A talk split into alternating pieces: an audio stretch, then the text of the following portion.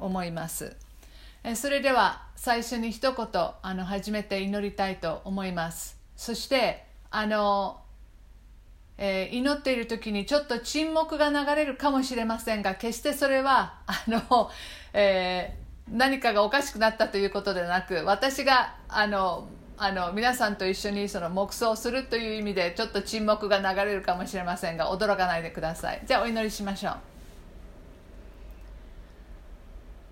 天のお父様この機会をありがとうございます。またイエス様の教えの中でも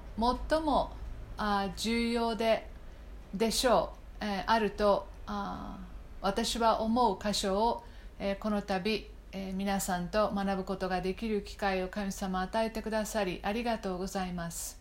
神様私たちはこの世に属するものではなくあなたの御国に属するものです。どうかこの機会に、えー、真剣に御国に属するものの生き方を私たちが学びそしてそれを自分の日々の生活の中で行っていくことができるように助けてください。あなたがこのように私たちに細かくどのようにこの地上で生きればいいのか本当に細かく教えてくださっていることを感謝します。どうか教えるものそしてまた学ぶものが聖霊様に導かれてこの時間を過ごすことができますようにイエス様の皆によってお祈りします。アーメン。えー、時間がある方はこの後です。一応1時間で収めようと思っています。でもこのあの学びは非常に長いものなのでもしかしたらパート2パート3、えー、があるかもしれません、えー、ご了承くださいあそしてその後1時間ぐらい経って、えー、まだ時間が許される方々残っていただいて、えー、その時に質疑応答のようなものをしたいと思います。チャットに、えー、それを、えー、書いて送ってくださればあそれに返事をしますし、えー、ミュートをあの、えー、解除してあの話をしてくださっても全然あの構いません。えー、すごくね私の中で三条の水訓の学びは私たちの本当に土台となる学び、えー、クリスチャンとして生きていくためのファウンデーション、えー、だとあ信じています。そしてもちろんイエス様もねこの学びを全部終えられた後にあの有名な、え、岩の上に立てたか砂の上に立てたかという最後であの例え話で締めくくっておられますよね。これらのこれらの教えを私の言葉を真剣に聞いて行う者は岩の上に立てたような人ですよ。でも私の今教えたことを、えー、聞いても行わない者は砂の上に自分の家を建てたようなものですよ。そして必ず嵐はやってきますよ。そして嵐が来た時に私の言葉を聞いて行っていない人たちは砂の上に建てられた家が跡形もなく壊れてしまうようにあなたもですね、えー、そのようにもう壊れてしまいますよと。倒れてしまいますよと、え、言っています、えー、数年前にあの朝日新聞に「折々の言葉」という欄があるんですけれどもこの中に、えタイトルが人生七味唐辛子、えー、ある占い師というあのちょっとしたコラムがありました。ちょっと読みますね。恨みつらみ妬みそねみ嫌みひがみやっかみ人を翻弄するこれら7つの佐賀はいずれも自他自分と他者ですね。自他の比較に由来する。他人と比べる中でしか自己を見ることのできない人の宿話であり業であるがこれと正面から向き合うことで人生の味わいも一層深まるとテレビ東京系の連続ドラマ「ラストチャンス再生請負人」原作江上剛に登場する謎の占い師は言う。えー、もちろん私たちは占いはしません。でもこの占い師がですねな多分何千人もの人を占っていく中で人々が抱えているさまざまな、えー、悩みや問題を聞いているうちにあこの人、ほとんどの人たちがですね自他の比較に由来するとありますけど自分と他の人を比べて生活しているんだなと、えー、そしてそれでしか自分を見ていないと。でも私たちクリスチャンはそうではないですよね、うん、本来そうであるべきではないんだけれどもついつい、えー、そのようにですねこうなってあのしまう、えー、聖書を知らなくても、えー、占い師であってもある真理はこのようにですねこうわきまえているわけですね。私たちはついつい他の人と自分をこう比べてしまう、えー、そしてその中で自分を自分の自己というものをこう見る。そしてこの三条の水訓の学びですけれどもここでイエス様が教えているもの、えー、聖書を何度か読んでまた教会に行っている人は有名なこの箇所をあ何度も読んだと思います。そして呼ぶために旅に落ち込みません？無理。こんなこんなスタンダードの高いことを私たちができますかと。敵を愛しなさいとかね、えー、またあの、えー、怒ることは殺人に等しいとかね。えまた完全でありなさいとかね。そういうことをイエス様は言うわけですよ。こういったあの教えの中にそういうあのそれがこう含まれているわけですけれども。この三条の水訓というのはそういう意味で私たちをですねこう絶望させてしまうあようなところがあります。でも絶望した時あ私はこれは無理だってそこに行き着いた時に神様が必要なんだというところに来るわけですよね。もちろん来ない人もいますけれども。でもそこであ絶望した時に物乞いのように神様助けてください。私にはできません。と言った時にですね自分の中にはないな。自分にはできないな。って思った時にそこに神様の恵みがえー、注がれる、えー、そですからぜひですね自分の力で、えー、やろうとあしない。頭では分かってるんですよね。でもなかなかそれが私たちは、えー、できないものですよね。ではあ早速このマタイの、えー、5章の箇所からあちょ、えー、一節から見ていきたいと思います。このまず最初にですね、えー、有名なあの英語では Beatitudes と言いますけれどもこの幸いな人よっていうのがねあの並べられているところあを読むわけですけれどもあ皆さんに、えー、ノート、えー、ありますかね、えーちょっとお見せしますね。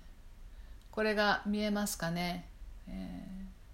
ー、もし手元にノートがなかったらこれを見ながらでもあ見てください。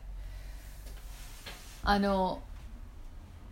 要するに山上の垂訓っていうのはね私たちの内面を管理するマニュアルのようなものなんです。皆さんのノートにも書きましたけれども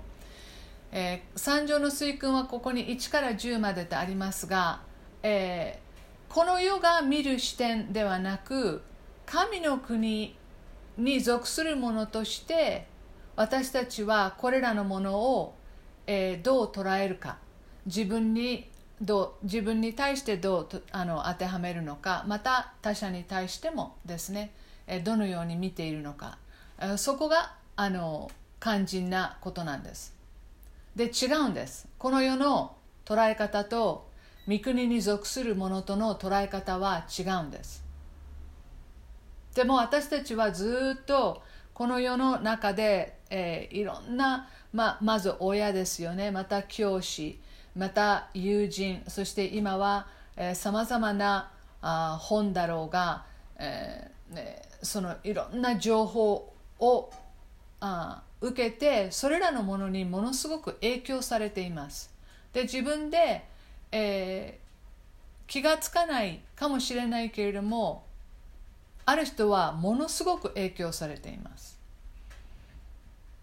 ですからその私たちのこのあ神神の国に属するものとして考え方を変えていかなきゃいけないんだなその中で考え方を変えていかなきゃいけないためのマニュアルがこの三条の水訓です。えー、ノートのこの、えー、真ん中から、えーと、10番の後のところに書いてますがこれらは私の内面を管理する方法、えー、成長の計りまたいずれ神に良い報告をするための責任を持たせる。いわゆる内面を管理するマニュアルなのだ。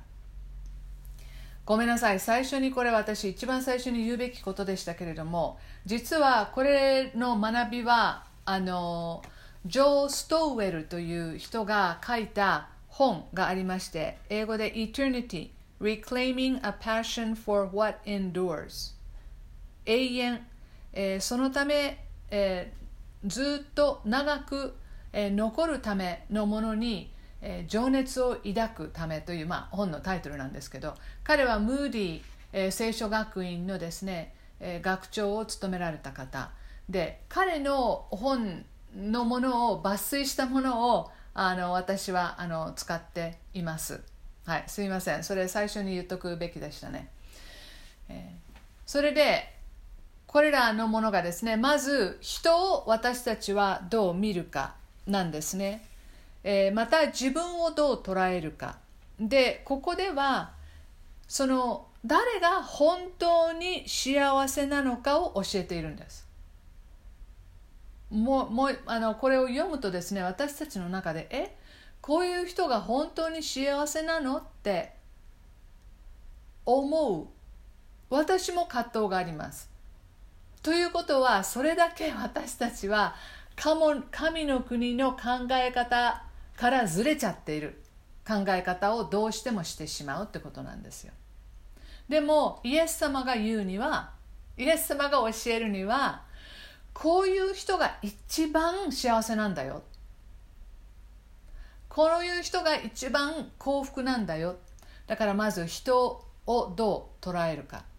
ということ。そして2番目がですね、えー、新しい目的です。今まで自分が人生で持っていた目的とは違う目的をイエス様は教えます。そして次に人間関係です、えー、どういう人間関係を私たちはですね、えー、持つべきなのか。そして次に経験な生き方とはどういう生き方なのか。そして、えー、次に繁栄ですね、えまたは成功すること。これらはえ神の国から見るとどういったような人が繁栄しているのか成功しているのか。そして次に内面の平安というものは違います。この世が言う平安というものと神の国に属するものが味わう味わえる平安。違います。そこを見ていきます。そして次にアカウンタビリティのことをイエス様は、え教えています。7章から始まるとですね7章に入るとそういうことをイエス様は教えておられる。そして次に、え祈りに来ます、え祈りというのはここに書いてありますが依存する生き方です、え自分で考えて自分で、えー、全てのことをやっていくのではなく祈るというのは神様と、えー、交わる中で神様に祈りを捧げる中で、えー、自分の力で生きているのではなく神様により頼むそういう生き方から私たちはですねその祈るという生活をするわけですよね。そして霊的なものの見方、えー、これはクリスチャンがですね少数派として生きるということをイエス様は教えています。そして、えー、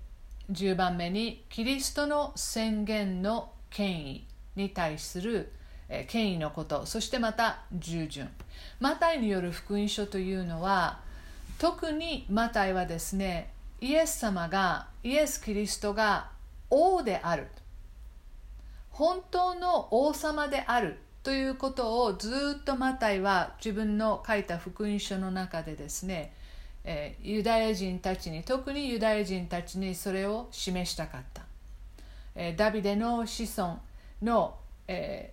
ー、一番その最後にえ神様が、えー、王をイスラエルの人たちのために送られた私たちの神の国の、えー、王様はイエス・キリスト神様なんですよね。えー、では、えー、まず1番のこの人を見ていきたいと思います。5章の1節から12節を読みますね。心の貧しい者は幸いです。天の御国はその人たちのものだからです。悲しむ者は幸いです。その人たちは慰められるからです。柔和な者は幸いです。その人たちは血を受け継ぐからです。義に植え乾く者は幸いです。その人たちは満ち足りるからです。憐れみ深い者は幸いです。その人たちは憐れみを受けるからです。心の清い者は幸いです。その人たちは神を見るからです。平和を作る者は幸いです。その人たちは神の子供と呼ばれるからです。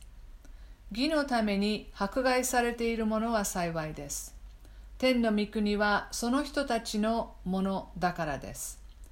私のために人々があなた方を罵り、迫害し、ありもしないことで悪行を浴びせるとき、あなた方は幸いです。喜びなさい。大いに喜びなさい。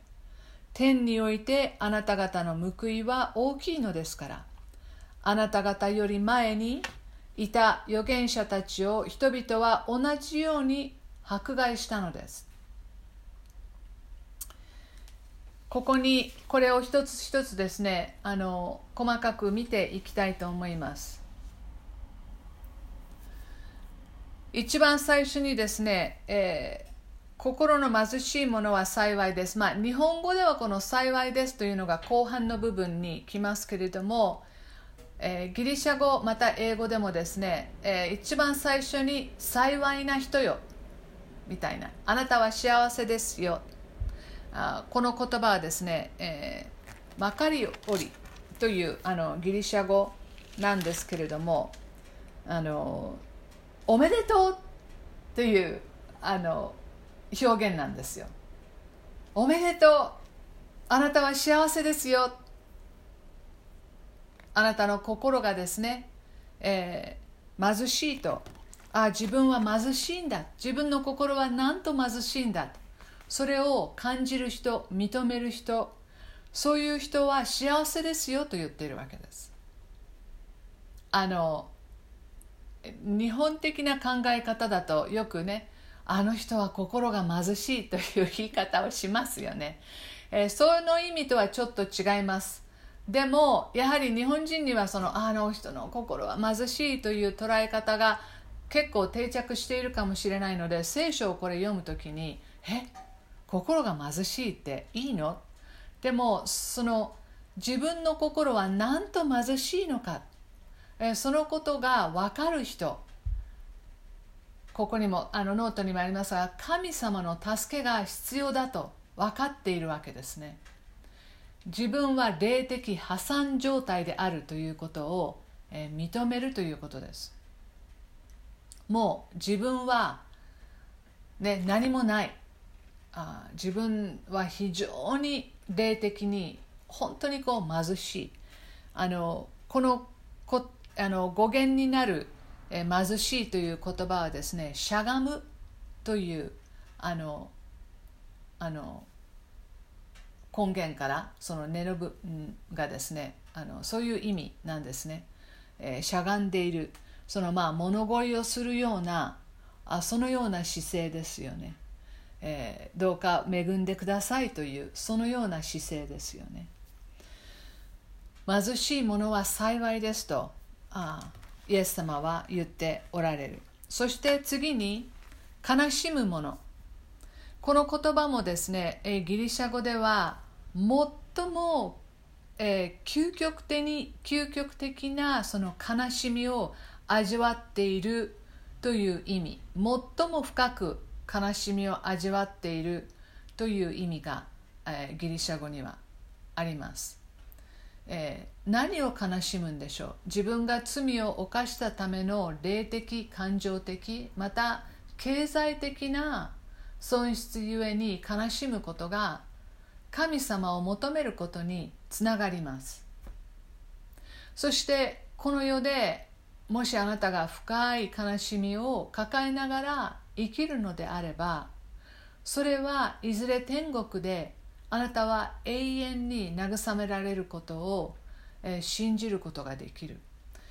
この、えー、後半の部分にですねあの12節後でもちょっとあの言いますけれども、えー、天においてあなた方の報いは大きいと言ってるんですね。英語で delayed reward と言います、えー、報いは後から来る。この世に住んでいるこの地上ではあなたは報われないかもしれない。でも天国では必ず報われる。これがまた神の国に属する者の捉え方。この世では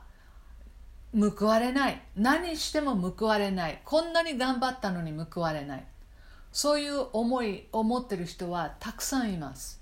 でもそれはこの世での一時的なことを考えているからです。この地上で自分はあ報われたい。または今やったことに対してすぐ今何らかの報酬が欲しいとか報いが欲しい。これは一時的な物事の捉え方をするあ時にこのような考え方が生まれる。でもイエス様の教えは永遠の視野を持って捉えましょう。神の国というのは永遠の命をいただいている者が属する国のことですからこの地上ではなく永遠に生きる者のの捉え方はこうですよ。それをですね常に私たちはあの踏まえていないといけません。この地上だけのことを考えてなんでなんでなんでってなっていくとですね、えー、神様のことをより深い理解というあところにはこう進まない成長しません。次に、えー、柔和な人です、えー、またへりくだった人とも言えると思います、えー、謙遜な人ですね。自分の思い通りに物語が運ぶことをですね主張しません、えー、親切な対応をします。どんな人に対しても。えー、人生で損をしているようにこういう人たちは見られます。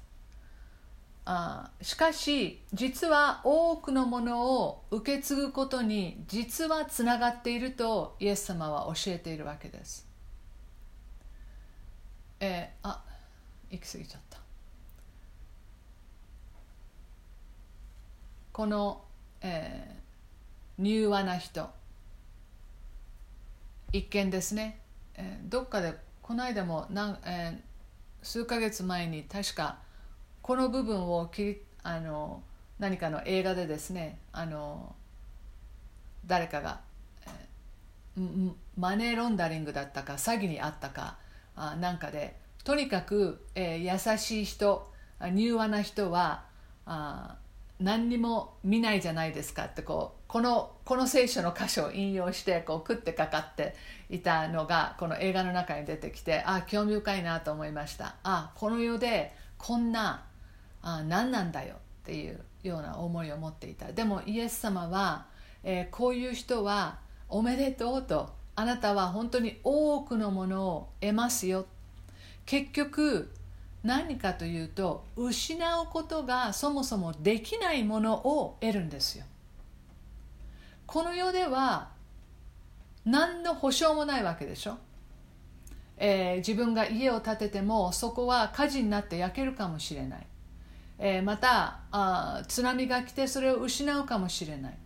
どんなにいい仕事があ自分に与えられても、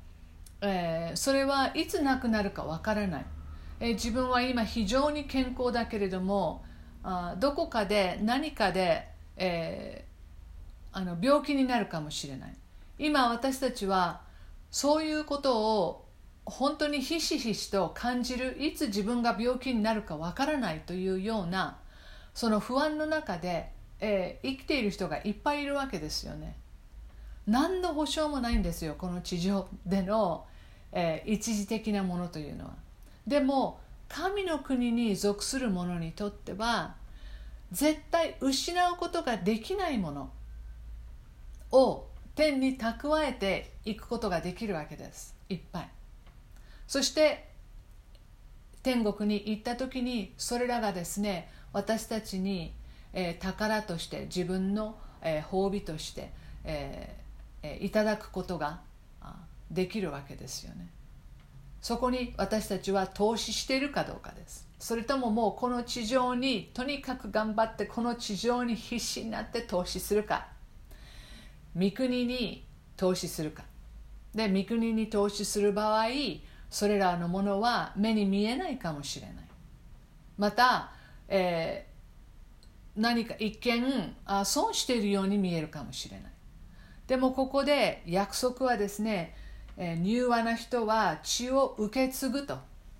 言われている。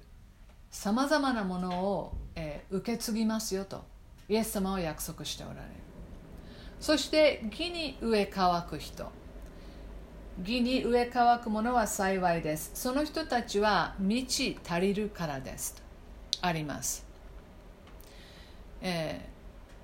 ー、この世の人は自分の欲をですね悪のために満たそうとするが義を探求する人は真に満たされる、えー、またその誰もが悪をですねこの世の人が自分の悪のために満たそうとしていないかもしれませんが明らかに一時的なもの自分の欲を一時的なもので満たそうとするのはよくあることですよね。えー正しいことを行うことそしてそれを難しくても何なのって思っても続けることですこれが正しいことなんだ。周りの人たちは何やってんの？そんなのちょっとごまかせばいいじゃない。えそんなことをする必要ないわよ。または食ってかかる人もいるかもしれない。あなたが正しいことを行おうと思ったら。でも本当に正しいことを行っていきたい。そのためにも上乾く。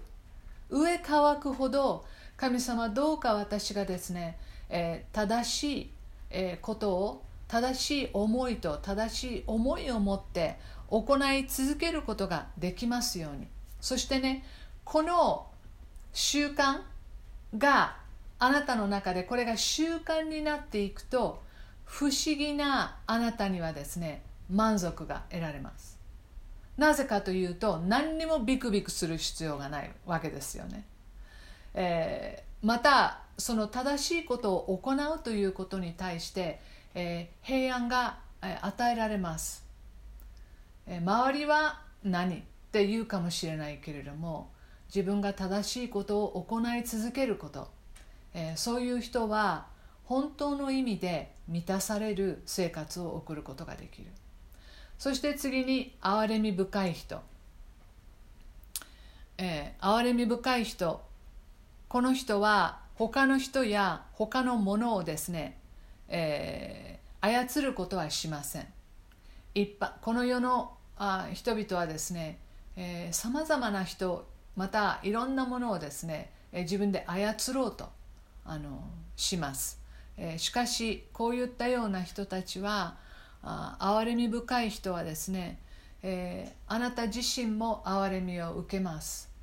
また言いますけれどもこの地上ではないかもしれない。でも必ず、えー、多くの憐れみをですね、えー、天国に行ったらあ受ける、そういう人のことを言っています。誰かのことを操ったりしない。コントロールしようとしない、えー、常に、えー、憐れみをあ他の人に施す。そして次に心の清い人、えー、心のあ清い人というのは純粋な動機を持つ人です。何か、えー、企んでいる人ではないですよね、えー、純粋な動機を持つ人は神様との関係も親密になるよとイエス様は約束しておられる。そして平和を作る人。私たちの心に平和を与えてくださったのは神様ですよね。平安がなかった私たちにですね、えー、平和をくださったのはイエス様です、えー、平和を求める人は神様のあ子供です。そしてここで興味深いのは、えー、平和を持っている人とは書いてないですよね。平和を作る人と書いてありますよね、えー、何にもしないで平和というのはない。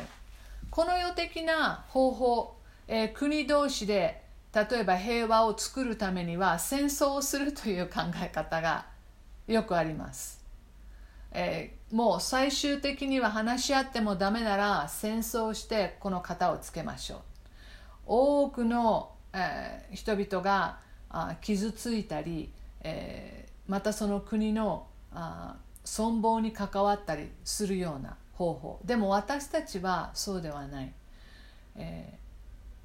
ー、神様がおっしゃっているような本当にいろんな人たちの間に平和を作っていこうとする人。これこそ神の子供だと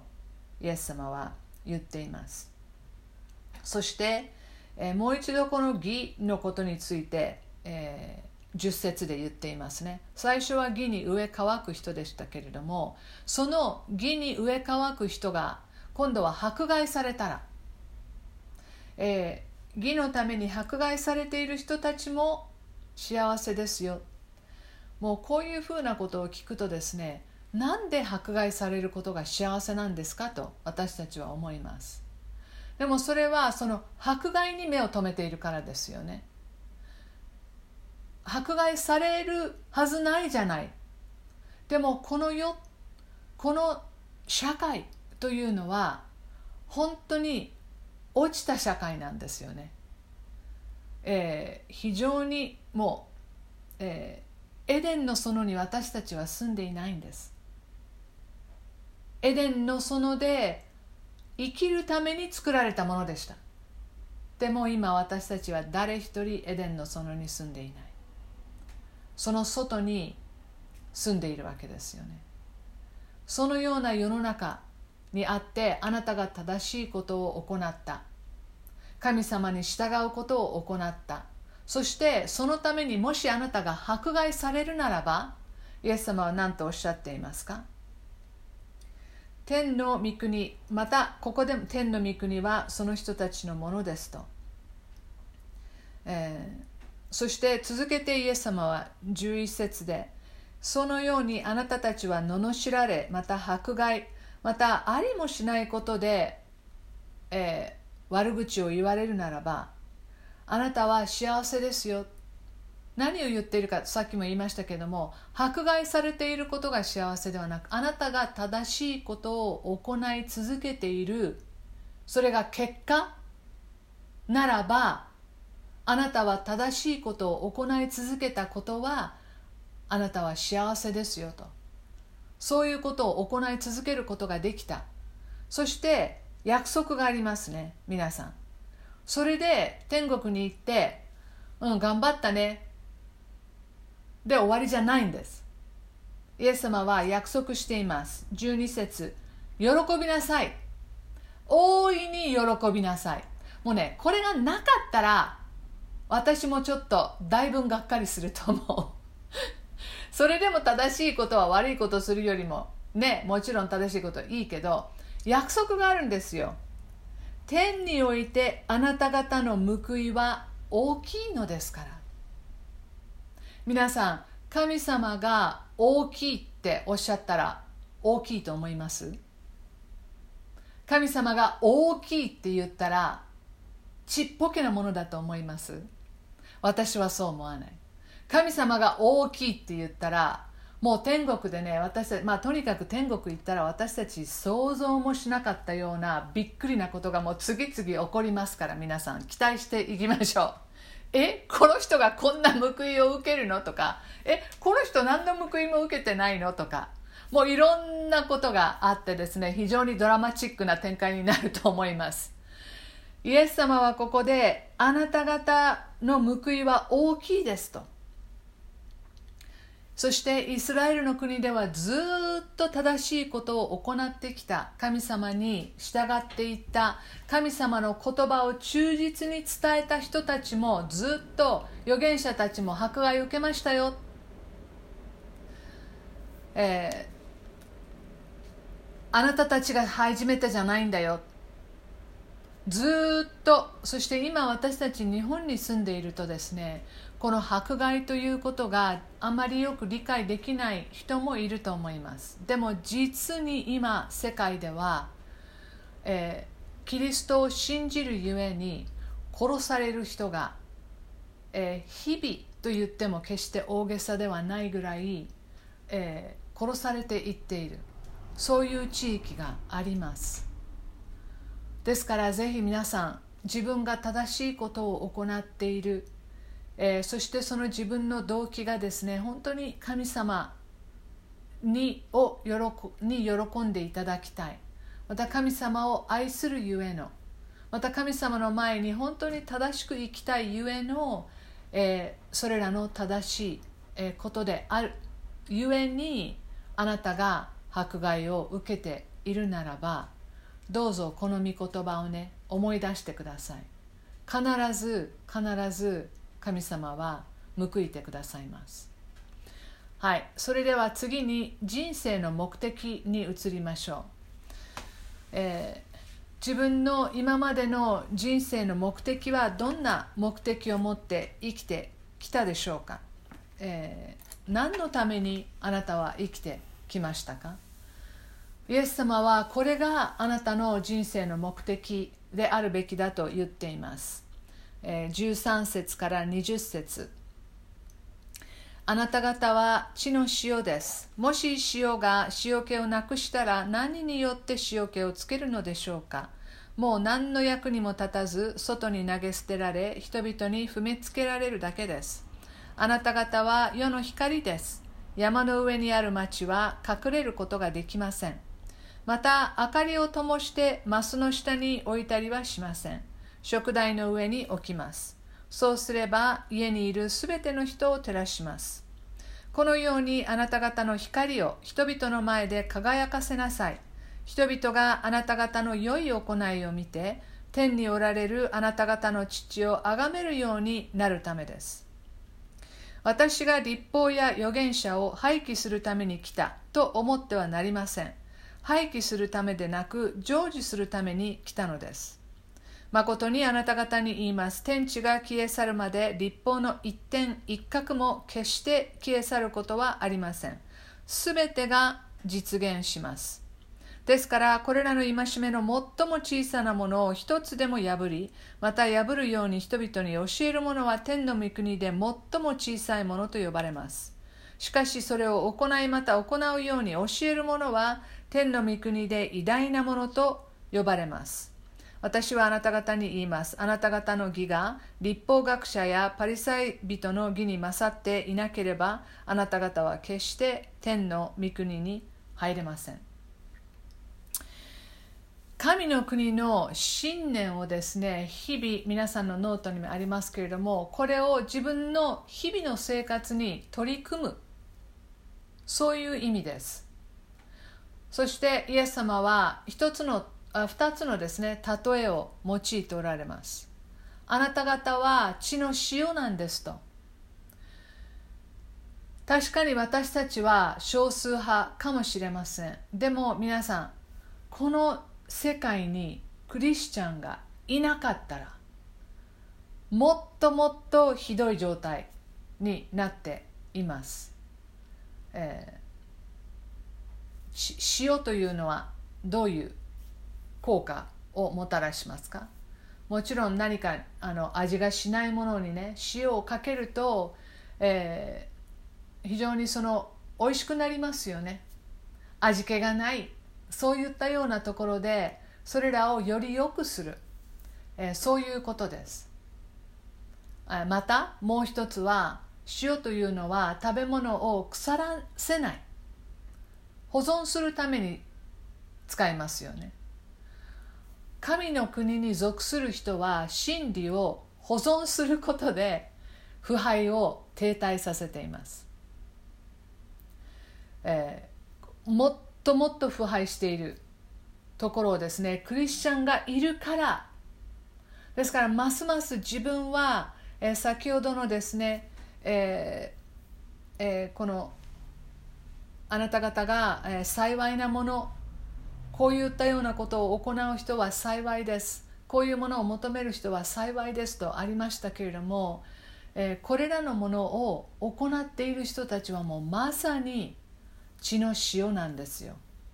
あなたたちが自分のそれは学校であろうがまた会社だろうが地域だろうがあなたはですねそこで、え、味気がない場所に、えー、少しですね味をいい味をあそこに、えー、添えるというかあ足す、えー、役割。で自分ではねそう思ってない場合も多いでしょう。もしかしたらいや私はそういう風なんじゃなくてもその迫害の方が多いですっていう人もいるかもしれません、えー、でも、えー、自分が気が付かないかもしれませんけれども、えー、クリスチャンの影響力というのは意外と強いものがあります。インフルエンサーです。実のところ。あなたがたった一言クリスチャンじゃない人に対してもですね誰かが悩んだり苦しんだりしている時にですね、えー、祈ってますっていう一言を言うとクリスチャンじゃなくてもすごく私もですねそれをあのとても感謝されることが多くあります。祈ってます。あそういうふうに言ってもらえることがすごくありがたい。それは自分が私たちが地の塩でいるから。もう一つの例えがイエス様は世の光ですと。言っておられる。ここも、えー、塩以上に闇の中に光る光というのはですね、えー、明らかに見えますから影響を与えるという意味ですね。良い行いはただ親切だけにとどまらず、えー、妥協することのない義への献身がある。ことを忘れないでください、えー、大きな影響があります。あなたは世の光です。ですからぜひぜひですねそれを隠すようなことはしないでください。光っていってください。闇の中にクリスチャンは輝いているんです。光を持っているんです。そこにですね自分は大したことがないと思う。あ自分はダメなクリスチャンだなと思うかもしれませんがそれでもあなたは地の塩であるということ世の光であるということを忘れないでください。この御国に属するというのはね優れた優れた生き方をすることなんですよ。程度の低いそんな生き方じゃないですよね。これは非常に優れた生き方をすることなんですよ。そうは見えないかもしれない。特に迫害を受けるならばまたあ、えー、悲しむような経験をずっとしなきゃいけないならばそうは思えないかもしれない。でもイエス様が教えておられることによるとこれは優れた生き方なんです。そしてイエス様はですね、えー、立法と預言者たちはが言ったことは全部私のことを言っているんだよと。そしてようやくイエス様が来られたことで全てのあその中に約束されたものがイエス・キリストの誕生そしてイエス・キリストの十字架あ死復活の、えー、おかげで全て神様が私たちのために必要なものを、えー、備えてくださった。全てが成就した。あということを私たちはイエス様を通してですねそれを見ることができます。イエス様は全てを成就されました。そして、えー、3番目に行きましょう。ここはですね人間関係、えー、についてですね。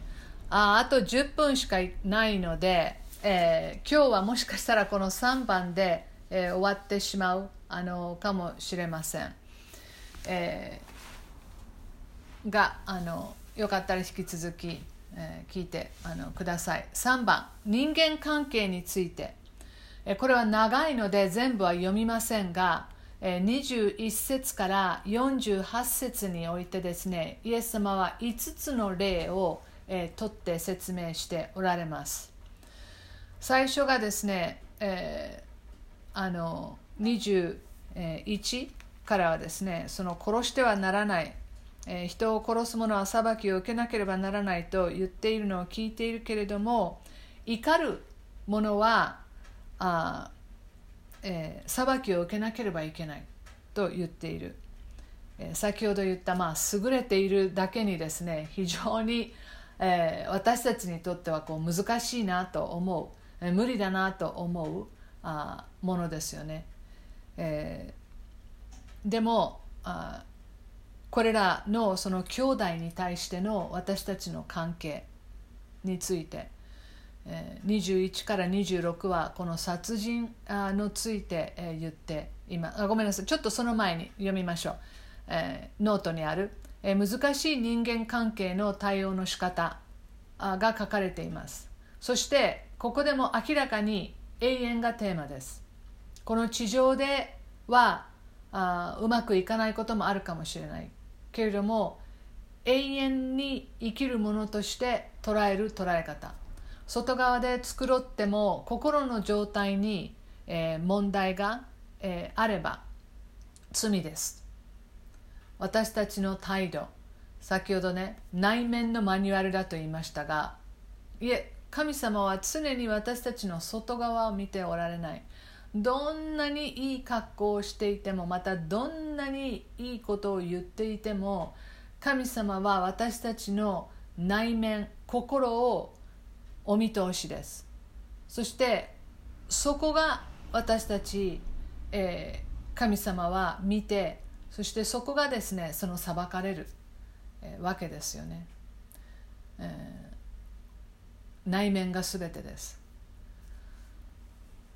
この殺人のことについてはこの21節から26節に書かれていますけれども、えー、誰かを殺してしまうほどに誰かを憎むっていうのはみんなあこれは悪いとみんな思いますよね。でも殺したいなと思うほど憎むことも同じように悪い。普段はそういうふうに言いません、えー、やらなきゃいいんだよでもずっとその憎しみっていうものをこう持ち続けてああ殺してやりたいなって思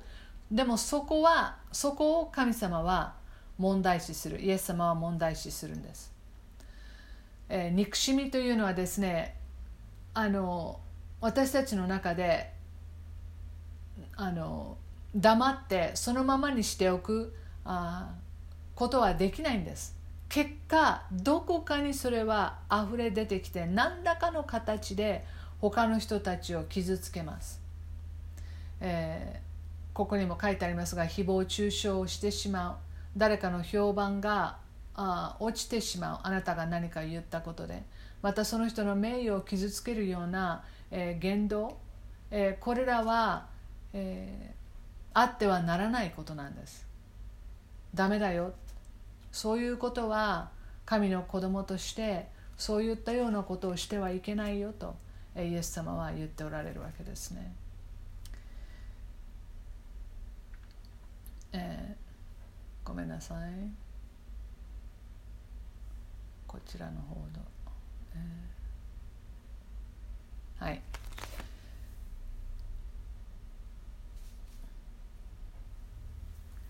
誰かを深く傷つけたり不愉快にさせながらも神の前に礼拝を捧げることはこれは正しいことではない、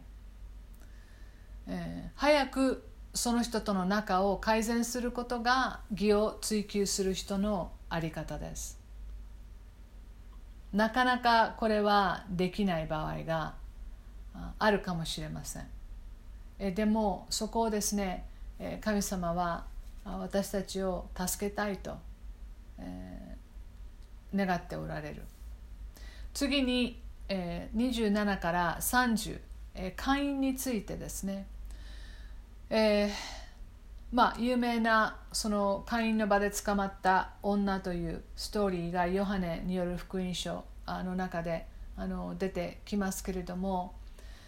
あの会員をするということは大きな罪、でした。えー、下手すると石の石打ちの刑でですね、殺される、え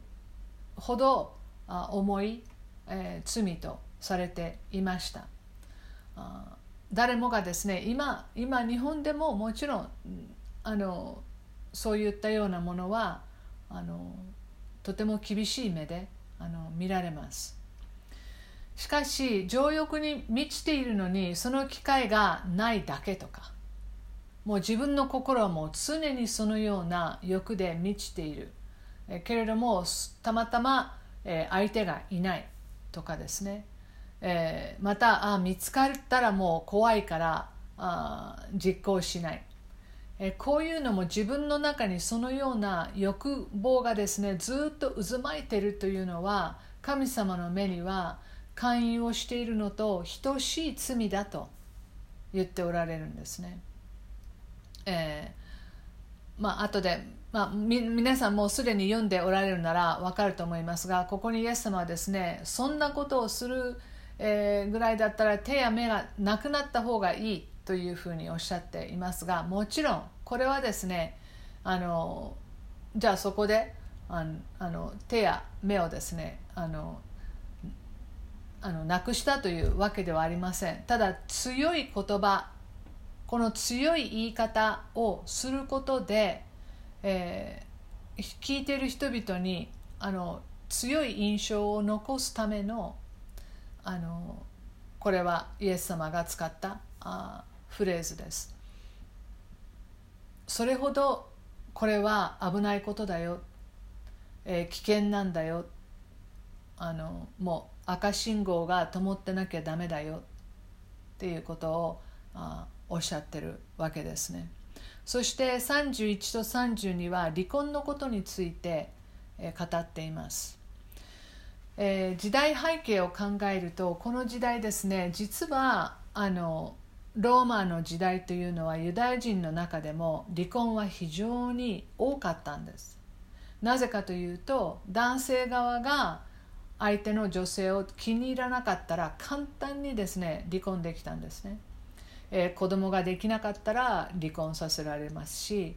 えー、何か自分にとって、まあ、男性が圧倒的に優位な社会でした。女性には権利が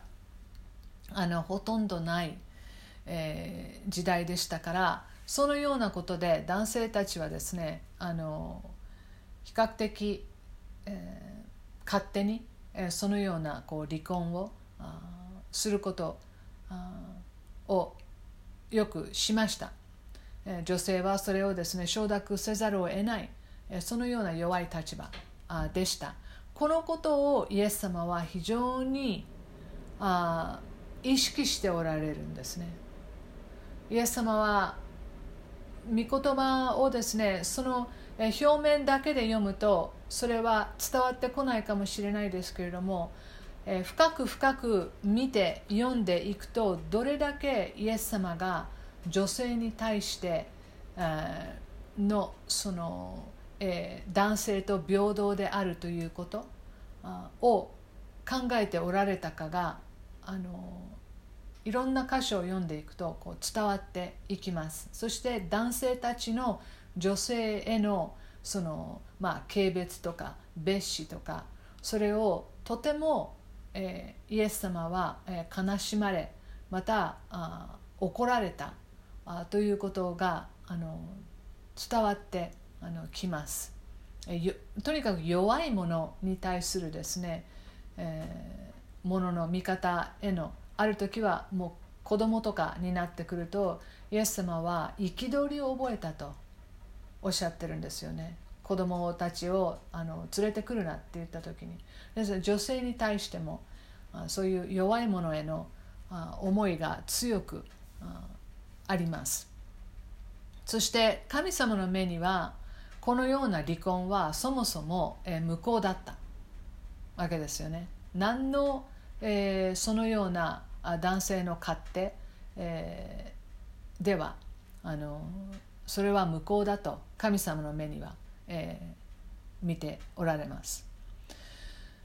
だから再婚をするというのは会員をさせているのに等しいとおっしゃってるわけですね。そして唯一離婚できる条件というのはですね、えー、1回の不倫とかあ1回の会員とかあそういったような過ちを犯したことに関する、えー、それでではないです。イエス様がここでおっしゃっているこの不貧困というのは何度も何度もそのようなことがこう繰り返される、えー、そのようなああ男性、ままあ、女性だったりする場合において、えー、離婚はあ神様は認めると。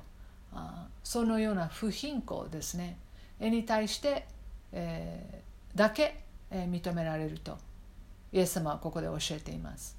そして次に33節から37節に誓いを立てる、えー、当時はですねここにも皆さんのノートにもあのありますけれども、当時契約などする最終段階で、何かに誓って確実なものにするという習慣がありました、え、そして神に誓わない契約は無効とするという宗教指導者たちのですねその偽善をここで批判しているわけですね。あのそういったような何かこう自分たちが強いものがですね、えー、権力があるものがそれらのものをこう振りかざす、えー、そこにイエス様はあの怒りを表しておられるというかこれは正さなければいけないということを教えて、えー、います。何かに何かを指して誓うことよりも本当にただあ自分が自分の言ったことに責任を持つということ自分があ忠実であるということ、うん、そちらの方が大事。そしてそもそも私たちが発する言葉は全て神様に聞かれていて責任が伴うということを私たち忘れてはいけません。許されます。何を言っても許されますけれども私たちが発する言葉によって誰かが傷つくならば、えー、またその人の人生が、えー、変わるほどのことになってしまうならば私たちはそこで非常に、え、責任をですね、え感じるべきでありへり下ってそのことをその過ちを認め、え許しをですねあの請う必要があると思います。そして38節から42節はですね、え、復讐についてです。理不尽でも寛容に対応することで、えー、物事が収まる、えー、どんなあことがあっても。まああの目には目を歯には歯をというふうに言われてたのをあなたたちは聞いていますよねと、えー、でもそうではないんだと、えー、悪い人に手向かってはいけません。あなたの右の方を打つ者には左の方も向けなさいと。またあなたを告訴して下着を取ろうとする者には上着も取らせなさい。このこの当時、えー、ローマの配下にありましたからその例えば誰かユダヤ人の人がですね道を歩いていてローマの兵隊が持っている荷物が重たくなったらそういったようなあのローマ人ではない人あユダヤ人だけではなくですね、えー、そういう人にこれをちょっと持って、えー、自分が行くところまでこれを持てって言われたら仕方なくそれらのものをその荷物をですね持ってあげなければいけなかったんですよ。あのでそういうふうなこう、えー、理不尽なことを言う、えー、人たちまたそういうことをさせられる、えー、ことに対してでもあのだからあなたにこれだけの距離を行きなさいっていう人がいたら、えー、その倍一緒に歩いてあげなさいとあそういうふうに言っておられるんですね。正しい人は平和をあ望みます。もう一方の方を突き出すことで屈辱を与えた人に屈辱を与えられなくする。という意味ですね、えー、それがあなたにとって、えー、その外側で何かをこうされることは自分の内面の部分に影響しない。ということです、えー、そしてえー、最後に43節から48節。敵についてですね、えー、あなたの隣人を愛しあなたの敵を憎めと言われていたのをあなた方は聞いています。しかし私はあなた方に言います。自分の敵を愛し自分を迫害する者のために祈りなさいと。自分を愛してくれる人を愛したからといってだから何？とイエス様はおっしゃってる。そんなことは、えー、主税人でもしますよ、えー、犯罪者だってやりますよ。そういうことをおっしゃってる、えー、自分の兄弟うまくいってる人同士でですね挨拶を交わしてだから何？それをですね何かこう、えー、誉れあるようなことと言ってもあ違うでしょ？私たちのその水準というのはもっともっと優れた水準なんだとイエス様はおっしゃってるんですよね。えー、神様が私たちを愛してくださった時それは条件付きだったでしょうか？あなたがこういうことをやってくれるからあなたを愛しますよとおっしゃったんでしょうか？そうではないですよね。神様は私たちを無条件に愛してくださいました。だから神様は同じことを私たちが他者にすることを求めておられる。神様が愛しておられるからです。神様がその人を許しておられるからです。神様がその人を愛おしいと思っておられるからですよね。自分がどれだけ無条件に愛されているのか。自分がどれだけですねその無条件に許されたのか。そのことを私たちが思う時に、えー、神様のおっしゃってる他の人を愛しなさいその人を神様が見ておられる目でその人を見ることができるように、なるわけですね。うん、まあ今日はあの